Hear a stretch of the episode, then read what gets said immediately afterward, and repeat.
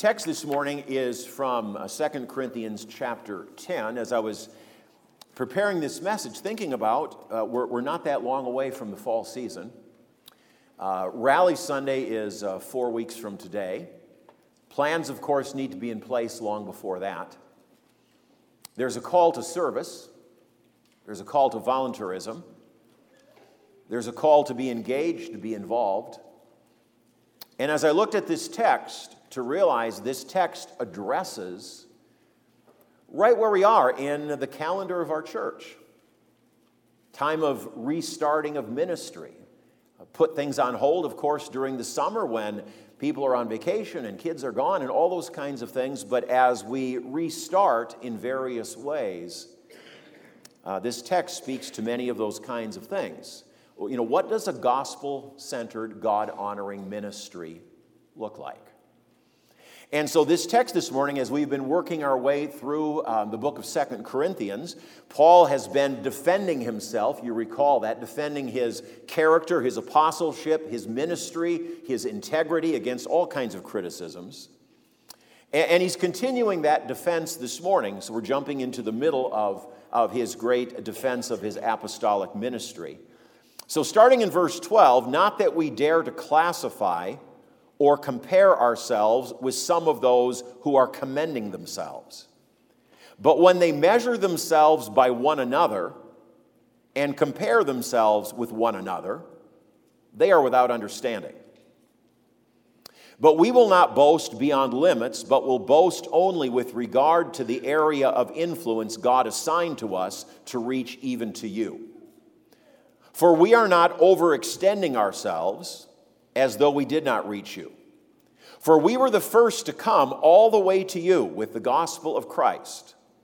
We do not boast beyond limit in the labors of others, but our hope is that as your faith increases, our area of influence among you may be greatly enlarged, so that we may preach the gospel in lands beyond you without boasting of work already done in another's area of influence.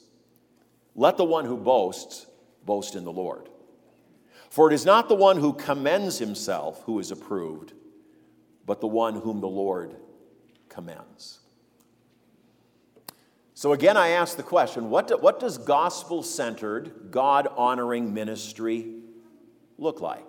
I ask that question because there are, are relatively few in the Christian church that, that ask that question or think about it with any, uh, any seriousness at all. I, I think about it uh, on the evangelical end of the spectrum. Our church finds itself uh, in, in the spectrum of, of Christendom. We find ourselves uh, clearly on the evangelical end of the spectrum. And, and as I look around at evangelicalism at large, uh, how many people in congregations are enamored with style? They are enamored with personality. Uh, there is personal preference that rises to the top rather than biblical substance and biblical convictions. So, even in, in evangelicalism, when, when, it comes to, let's say, looking for a pastor, the attitude is well, we need somebody with a forceful public personality. Uh, we need somebody who has an uplifting, uh, self esteem affirming kind of message. And if he can be entertaining too, all the better. Uh, someone who can draw a big crowd. Uh, someone who is uh, kind of a popular, uh, if I can use an archaic expression, kind of a hip, self assured go getter. That's the kind of person we want. Uh, someone who's going to see to it that the church grows in numbers and grows in uh, finances, because if that's happening, pastor must be doing something right. I mean, success, as the world defines it, equals God ordained ministry, doesn't it? Well, with, with those sorts of attitudes in place, uh, it's no wonder in our day, in, in evangelical circles, uh, a great deal of emphasis among, and, and I think particularly of pastors, I got to be edgier than the next guy. Uh, you know, that, that's, sort of, uh, that, that's sort of what is uh, forefront for many people. I have to be cool. I have to be relevant. Maybe get another tattoo or whatever it is. Uh, strive to show in, in as many ways as you can how unconventional you really are. You know, my grandparents, that fuddy duddy form of Christianity, now we're the new cutting edge, unconventional, edgier kind of Christianity. That marks, sadly, evangelicalism in many ways. You know, it's, it's a hollow, tiresome charade when you get down to it. Well, on the mainline end of uh, the, the spectrum, uh, the same attitudes are prevalent. I don't have time to delve into that this morning, but they just manifest themselves in different ways. Uh, but, but I want to cite a, a, book published back in 1989 uh, by two authors who come out of United Methodism. And the authors, uh, Stanley Hauerwas and William Willimon, they published a, a very insightful book uh, back in 1989 entitled Resident Aliens Life in the Christian Colony. That was the title. Um, and, and, what they say in the book is rather than us as Christians living as resident aliens in this world, as we're called to do, to, to live as though we are in a foreign land, which indeed we are, the American church, they say, reflects the world at large and the world's values rather than transforming the world around. And here's what they write The church in America today is the dull exponent of conventional, secular, political ideas with a vaguely religious tint, whether that's on the conservative end or the liberal end of the spectrum. And, they go on to say in the book that the, American church has embraced so called tolerance, has embraced inclusiveness has embraced open mindedness. The American church, this is their phrase in the book, is an accommodationist church by and large. And let me read one paragraph of their scathing indictment. They're writing as mainliners, but what they have to say impacts a lot broader than just mainline churches and denominations. Here's what they write An accommodationist church is so intent on running errands for the world that it actually gives the world less and less in which to disbelieve. Atheism slips into the church where God really does not matter.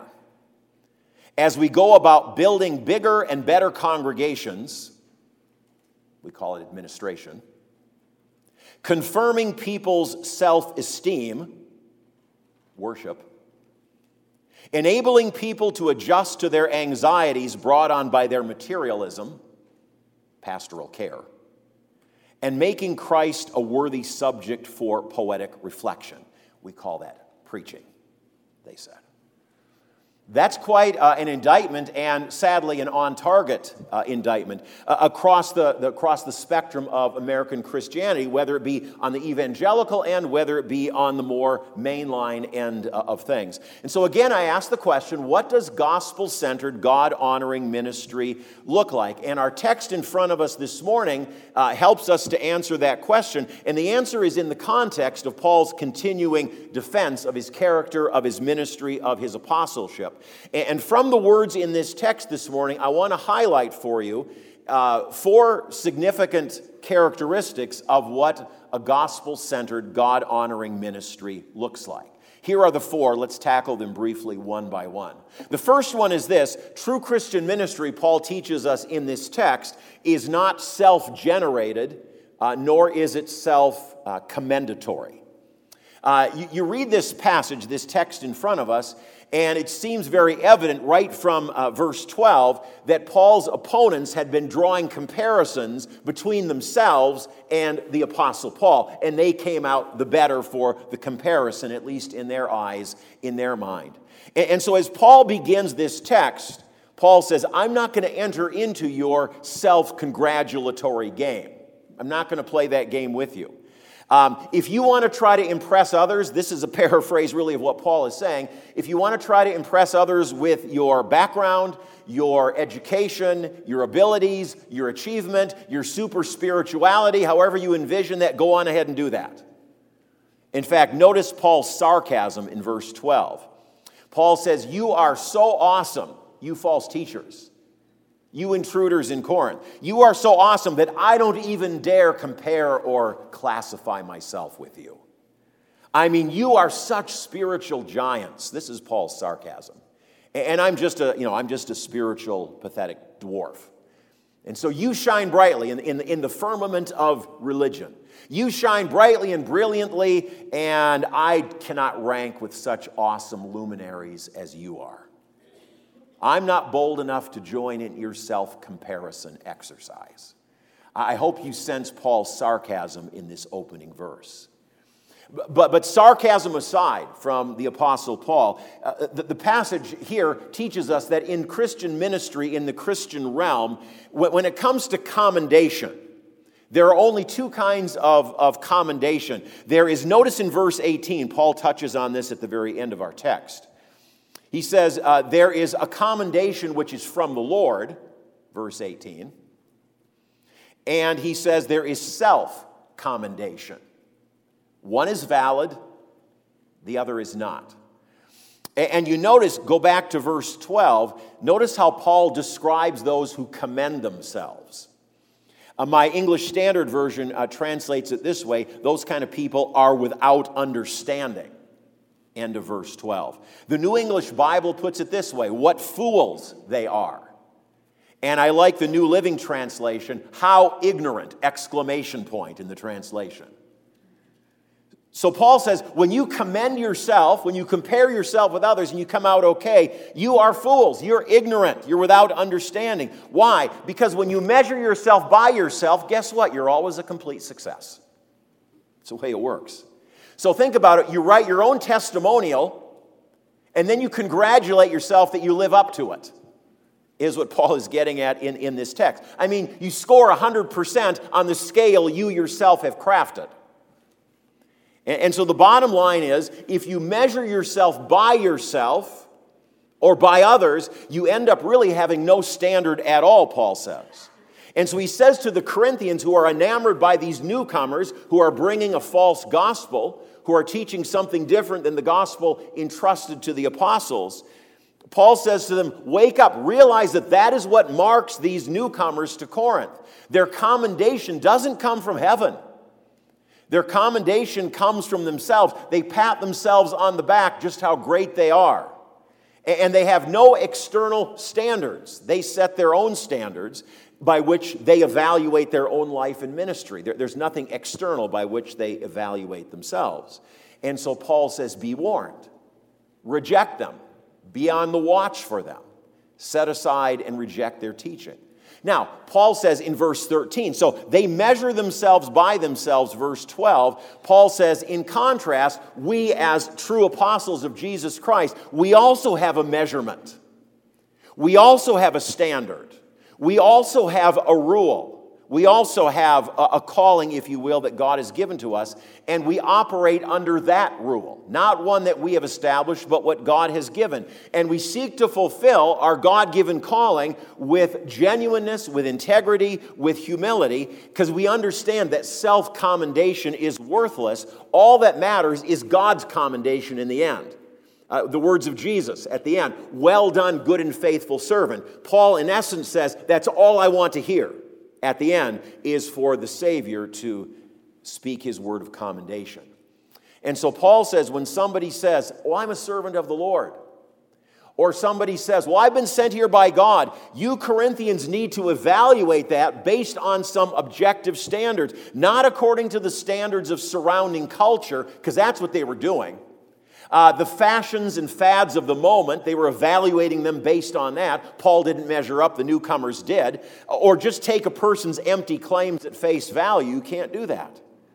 And so Paul is making the point there are two ways to measure ministry. Uh, and, and, he's comparing in verse 12 self measurement and God's measurement. Now, verse 13 um, is a verse which most English translations don't translate uh, literally at all. Uh, and the reason for it is because it's very difficult Greek. And it comes across rather awkwardly in English. And so mo- most versions try to give the sense of verse 13. Uh, and my English Standard Version actually does it very well. But there are a couple of the older versions which translate it literally. And so you, you see the connection between verse 12 and verse 13. Uh, the King James Version does it, and the New American Standard Version does it. So here it is, because I want you to see the word measurement is in verse 12, and it shows up three times in verse 13, although in most of our translations it doesn't show up at all. But, but Paul wants us to see there are two ways of measuring things. So, so you notice in verse 12, for we dare not make ourselves of the number, this is the King James Version, or compare ourselves with some that commend themselves, but they measuring themselves by themselves and comparing themselves among themselves are not wise. All right, so there's the self measurement. Then, verse 13, this is a rather literal translation. But we will not boast of things without our measure, but according to the measure of the rule which God has assigned to us, a measure to reach even unto you. So the, the, the, the, English makes it a little, it's like, what is Paul saying in verse 13? Hence, most versions paraphrase the verse. But, but here's the point I want you to see there are two ways to measure. Verse 12 is one way, verse 13 is another way. And the point is, in verse 12, there is a yardstick, there is a measuring tape that the false apostles, the false teachers, have created and they make use of. And then Paul says in verse 13, there's a measuring tape, a yardstick that God has created and that we use, says the apostle. And of course, the only appropriate yardstick, the only appropriate measurement is the one God has created. He's the one who stretches out the tape and does the measuring. And so Paul says if you want to evaluate my ministry, use the measuring tape that God has set for me. Use the rule, the measure, the standard that God has set. Well, what in the world is Paul referring to? he's referring to uh, the area uh, of mission and ministry that God had assigned to him. And that assignment, the parameters of his calling, the, measurement of whether he would be a success or not were set by God at his conversion. Uh, if you remember, Paul was converted on the road to Damascus. And in Acts chapter 9, in that conversion uh, passage, the Lord says this of Paul, of Saul of Tarsus, who had just been converted. The Lord says, He is a chosen instrument of mine and here's the phrase to bear my name before the Gentiles. That's why God saved him, so that he would be a witness, a missionary, a church planter among the Gentiles. That's the measure, that's the rule, that's the standard God established. Uh, Paul echoes the same thing in Galatians chapter 1 and verse 16. He speaks about how God called him to salvation before he was born. It's the way it works, doesn't it? God called him to salvation, and Paul says, then in time he revealed his son to me in order that this is Galatians 1:16 in order that I might preach him among the Gentiles. So that was his mission, that was his ministry, that was the sphere the Lord assigned to him, and so his work would be measured by the rule that was going to be used to measure his work was was he carrying out that initial commission or uh, or was he not? Well, after several years of ministry, Paul made a trip to Jerusalem. He tells us about this in the book of Galatians. Um, and he went to Jerusalem because he'd never met the apostles in person. Uh, he'd never met the church leadership. He'd never met the elders there in the original church. And so Paul made a trip, a special trip to Jerusalem. And he tells us why in Galatians 2 and verse 2 in order to make sure I was not running or had not run in vain. Is what I'm doing in line with the measure, the rule God established? And so he goes to Jerusalem and he has wonderful conversations with the leaders there in Jerusalem where they discussed mission, they discussed ministry together, and the upshot of the meeting was the apostles came to a warm hearted agreement on how further mission work should best be carried out. And so the way what they decided was that Peter and uh, those who were going to work with him would focus their mission efforts on fellow Jews. Peter spoke to Gentiles too. We know that from the book of Acts, for example. But Peter's basic calling was to take the gospel, win Jews to Christ. And the agreement was that Paul and those that worked with him, Paul, Barnabas, Silas, Timothy, Titus, Luke, the different ones that worked with him, they would take the gospel to Gentiles. Now, Paul preached to Jews. You find that in the book of Acts. But, but his overall focus, the, the measure he was given, the standard he was given, is you are to take the gospel to Gentiles who have never heard. And so the meeting ends on a beautiful note of brotherly fellowship and mutual encouragement and prayer. And so the rule was established, the measurement was put in place, the standards were agreed to among all the apostolic leadership. And so Paul's ready to leave with Barnabas on his missionary trip. And uh, before he leaves, uh, several of the apostles, Peter, James, and John, requested of Paul that when you go to the Gentiles, as we are so thankful you're willing to do, as you go to the Gentiles, we ask that the one thing you remember is the poor. Uh, because in Jerusalem, in Judea, the believers there were in dire economic straits. And so Paul says as they made that request Galatians 2:10 it was the very thing I was eager to do. Hence we've seen in 2 Corinthians why is Paul so eager about collecting an offering among the Gentile churches? Because that was part of the measure, that was part of the agreement that as he went out, he would help to raise funds for the poor believers in that original congregation and the surrounding areas and collect funds to help them out. And so Paul very zealous in doing that. And so Paul says to the Corinthians, I've been carrying out God's call, and I've reached, now he says in verse 13, I've reached even to you. I've come that far west from the Holy Land, Paul says. Uh, in fact, verse 14, he says, We were the first to come all the way to Corinth with the gospel of Christ. We were the ones who brought the word of Jesus first. We got off the boat. We started doing home mission work. We planted a church. So that when you Corinthians evaluate mission and ministry, who are the ones who come with God's authority and who are the ones who come with their own authority? You need to answer that question. Who are the ones who invent their own standards of ministry and who are the ones who come with God given standards of ministry? You need to look at that, Paul says. God called me to evangelize Gentiles, and that is exactly what I have done. Now, the intruders have come, and they want to dismantle everything that I have built. And we, we discover from the book of Second Corinthians, seemingly these intruders were what they would call themselves Jewish Christians. Uh, but, but their view was to be a true Christian, you had to follow the law of Moses. You can't eat pork, you can't eat shrimp, you know, you got to follow all the dietary laws, all of those things. You can't be a real Christian unless you do that. And Paul says they're preaching another gospel. It's by grace through faith alone. That, that's the apostolic message. They're preaching another gospel, they're setting forth another Jesus. They're bringing another Holy Spirit, if you will. And Paul says you can't have anything to do with it. And plus, they're coming with false teaching and they're intruding on the Gentile territory that God assigned to me. They certainly were not sent here by God. And so, true Christian ministry uh, is not self generated and it is not self commendatory. For those of you who have served over the years in various Christian ministries, you know why you were there. It's not, you know, I think I would be the qualified one. I'm really pretty good. You know, I'm glad they picked me. I'm glad they made the phone call for me to be a volunteer because I'm really something. Okay, I, I know that when you were called to ministry, many of you said, I don't know if I can do that. But if God has called me, I will do it to the glory of his name. True Christian ministry is never self generated and it's not self commendatory. Notice the second one. True Christian ministry enters the doors that God has opened. And, and you notice in this paragraph, in verse 13, in my version, um, the, the word assigned is here.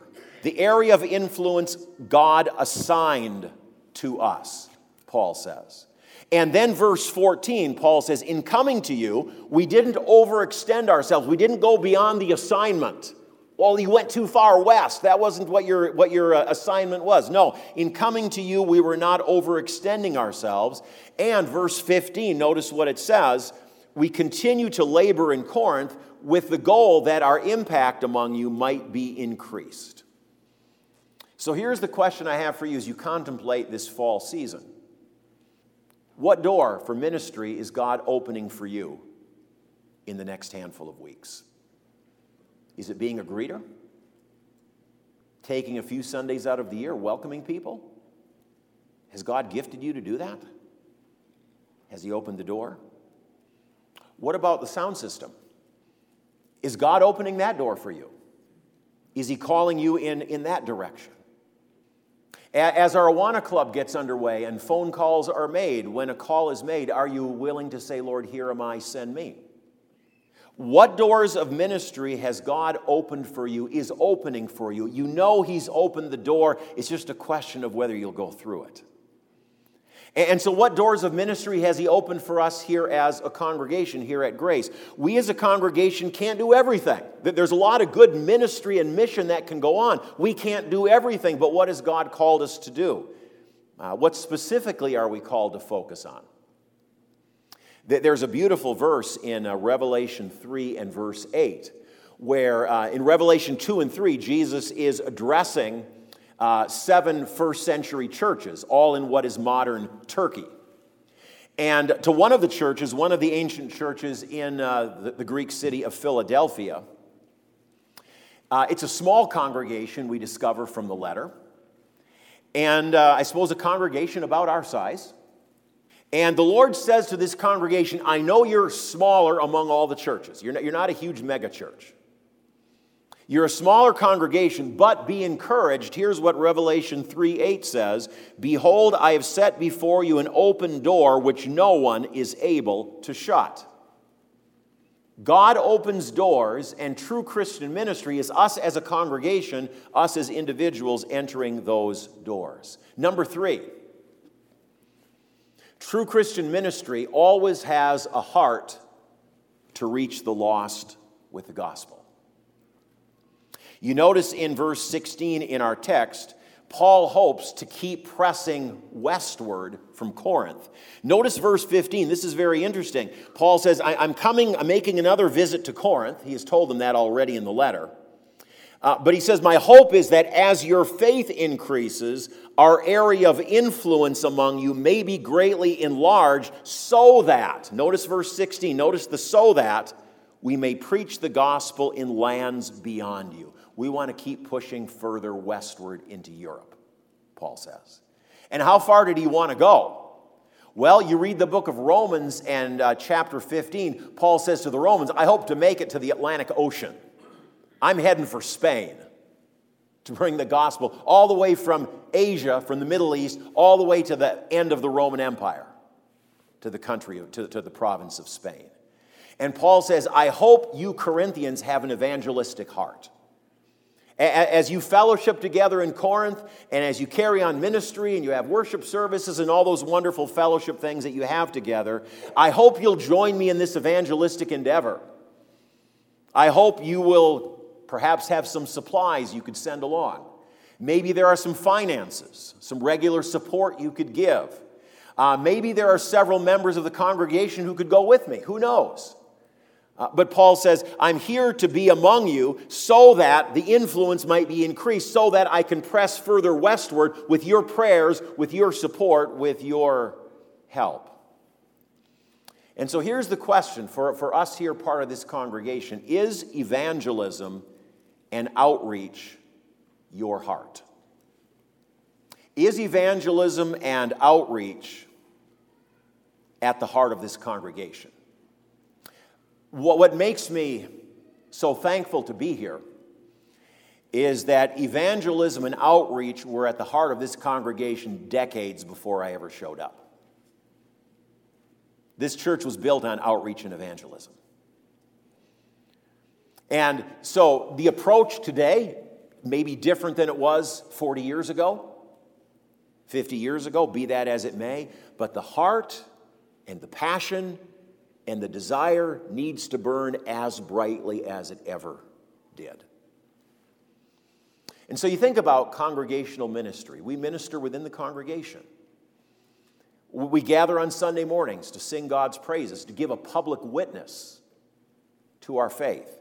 Uh, there are Bible classes, Sunday school, to, so that we can get built up as believers, grounded in the Word. There are opportunities for visiting and fellowship of all kinds, whether it's seniors with XYZ or all the way across the board. There are many wonderful things that God has done, and those things are essential for a healthy congregation. But without a heart to bring the gospel, to use Paul's phrase here, to the lands beyond, everything will eventually wither and die if there isn't an evangelistic outreach heart. True Christian ministry, whatever aspects of it we think about, must have at the, at the heart of it all that great commission um, passion go and make disciples as Jesus said, Matthew 28. I was just thinking about that just for myself uh, in context of, of all the wonderful ministry that God has raised up here. And, and I think about some of the elements I've had a privilege to be part of now for, well, almost 14 years. I, I think of our mission in Kenya, of all places, 9,000 miles one way. And as I was thinking about it, uh, probably about 12 of us here in the congregation have, have been there. It's been an amazing number. So we've gone 9,000 miles to Kenya. To use the phrase in our text, is that pressing beyond our limits? Or was that a door God providentially opened for us to make a difference? And having been there on a number of occasions, God providentially opened the door. I think of our uh, Awana Club. I'm looking forward to the year. It'll be uh, year 13 for me, being uh, an Awana volunteer on, on Wednesday nights. Um, we had 110 kids this year. Uh, a huge percentage of them, when they registered, said, No church home. None. No spiritual contact, no spiritual influence. Some that put down a church home, many of them never even go, but they put down a church anyway. And so you think about Wednesday night. Our Wednesday night club, it's not just a way to provide something worthwhile for kids on Wednesday night. It is worthwhile, by the way. But it needs to be an outreach. And it is. Overwhelmingly so. So on Wednesday night, we minister to our own kids. We were talking with Mark about this uh, yesterday. You know, when, when you have like a youth group, you've got kids who know the Lord, some who don't know the Lord. Okay, so you want to minister to the kids who know the Lord. You want them to grow, like you use the phrase, grow deeper. But what about the kids who don't know Christ? So, so in whatever we do, there needs to be that evangelistic heart. Do you know the Lord? Are you saved? Boy, you don't hear that phrase much anymore. Do you know Christ is your Savior? And, and so, true Christian ministry has a heart to reach the lost with the gospel.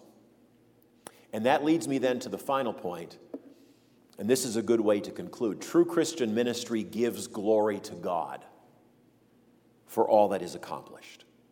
Paul's opponents boasted greatly in themselves, their gifts, their spiritual experiences, whatever it was, but all of it is self centered, self focused, boasted every which way. Now, you notice in the text, Paul boasted also greatly. But you notice it was in what God had done. Not in who he was, not in his education, not in anything else.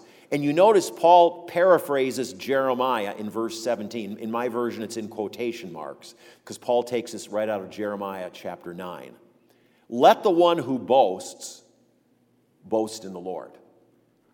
Let me read you the two verses of Jeremiah where Paul draws this from Jeremiah 9, verses 23 and 24. Thus says the Lord, let not the wise man boast in his wisdom, let not the mighty man boast in his might.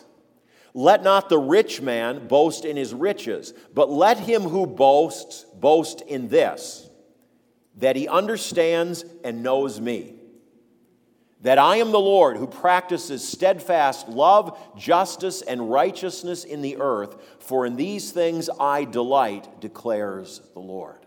Jeremiah says, I boast a lot, but I boast in Jehovah, the great I am, the covenant keeping God. I boast in what he has done. I boast in his character, a God of steadfast love, justice, righteousness. He practices those things, if you can put it that way for God. God is marked by those things. I take great joy in that. I proclaim that truth everywhere I can. What a mighty God we serve. I boast in that. And Paul takes that expression out of Jeremiah and says, like Jeremiah, I boast a lot also but I boast in Jesus Christ, my Savior and Lord. He's the one who rescued me. He's the one who saved me. He's the one who called me. He's the one who gifted me. All that stuff, even before I was born, He called me, had a plan for my life. Paul says, I boast in all of that. How does the hymn writer put it? Forbid it, Lord, that I should boast. Save in the death of Christ my God. All the vain things that charm me most, I sacrifice them to His blood. If Paul lived in our day, he would uh, certainly, undoubtedly join us in singing enthusiastically, To God be the glory, great things he has done. And so we're entering ministry season, full bore. We're asking for God's direction, for his provision. If you are a, a true believer, if you're a heart Christian, God has called you to ministry. So, what does that look like for you? It doesn't look the same for each person. We're different personalities and gifts and all of that. But God is calling you to be engaged this year. What does that look like? And, and, so, the bottom line of it all is in all that we do individually and as a Christian, may the glory of God be that which motivates us, stirs us, gives us joy. Because life isn't about us. It is about knowing God, glorifying Him, and enjoying Him forever. And when we understand that, and when we lay hold of that, there is a tremendous joy and purpose in life that God gives us through His Holy Spirit and through His Word. The glory of God in all that we do. Even as Paul says, whether you eat or drink, even those ordinary things, or whatever you do, do all to the glory of God. That is the end of all things. Let us pray together. So, Lord, uh, this passage is historical because Paul's telling his story, but yet it has a tremendous application for each one of us. There are lessons for us in here. There is direction for us in the days ahead. There is encouragement for us. Uh, the prompting of your Spirit is in and under this text. So, Lord, however you're calling us in these next weeks, whatever avenues of ministry, whether it seems to us big or small, in your eyes it's all significant. We are the body of Christ, and each member is essential to the functioning of the body in a healthy way.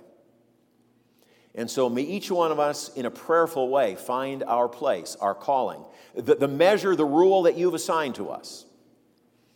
And then, Lord, as we carry out ministry, not to say, you know, I'm doing better than the other person, comparing ourselves with others or with ourselves, but to say, Lord, you are the one, continue to cleanse my heart, cause me to walk in your ways, cause me to trust and obey, just to follow you. And so, in the end, to hear out of grace that well done, good and faithful servant. We pray these things for Jesus' sake. Amen.